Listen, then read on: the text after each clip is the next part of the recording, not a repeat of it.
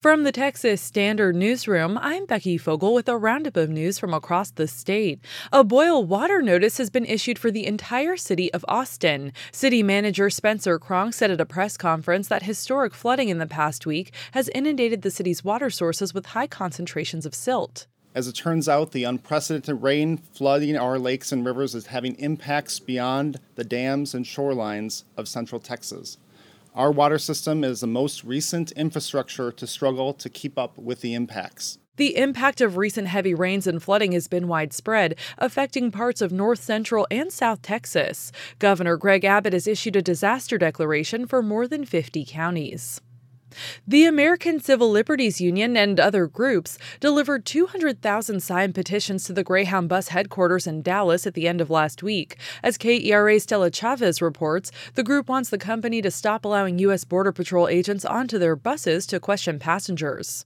Gathered in a downtown Dallas park, the protesters said Greyhound has the right to refuse Border Patrol agents from boarding their buses without a warrant or probable cause. The campaign, called Transportation Not Deportation, accuses Customs and Border Patrol agents of violating passengers' constitutional rights by asking that they prove their U.S. citizenship. In a speech to the crowd, Texas Democrat Joaquin Castro says the practice is happening in heavily Hispanic areas and beyond border checkpoints. Greyhound is doing something that they don't have to do. They're subjecting many of their passengers who have paid them a fare, they're subjecting them to warrantless searches, to racial profiling, after a series of speeches, the group walked several blocks to Greyhound's headquarters carrying boxes of signed petitions. Tricia Martinez, senior vice president for Greyhound's legal department, read a statement from CEO Dave Leach. CBP officers do not ask our permission to board our buses. We do not want to put our drivers' safety or our passengers at risk by attempting to stop a federal agent from conducting legal checks. More protests are planned in the coming weeks. Stella Chavez, KERA News. A Mexican journalist seeking asylum in the United States appears before an immigration judge in El Paso this morning.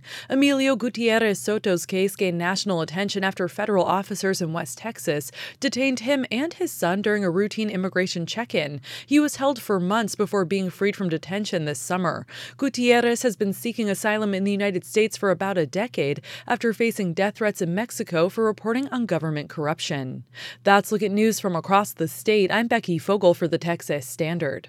Support for these Texas Standard headlines comes from the Texas Secretary of State, providing voters details on required identification for voting in person at the polls. More at votetexas.gov or 800 252 VOTE.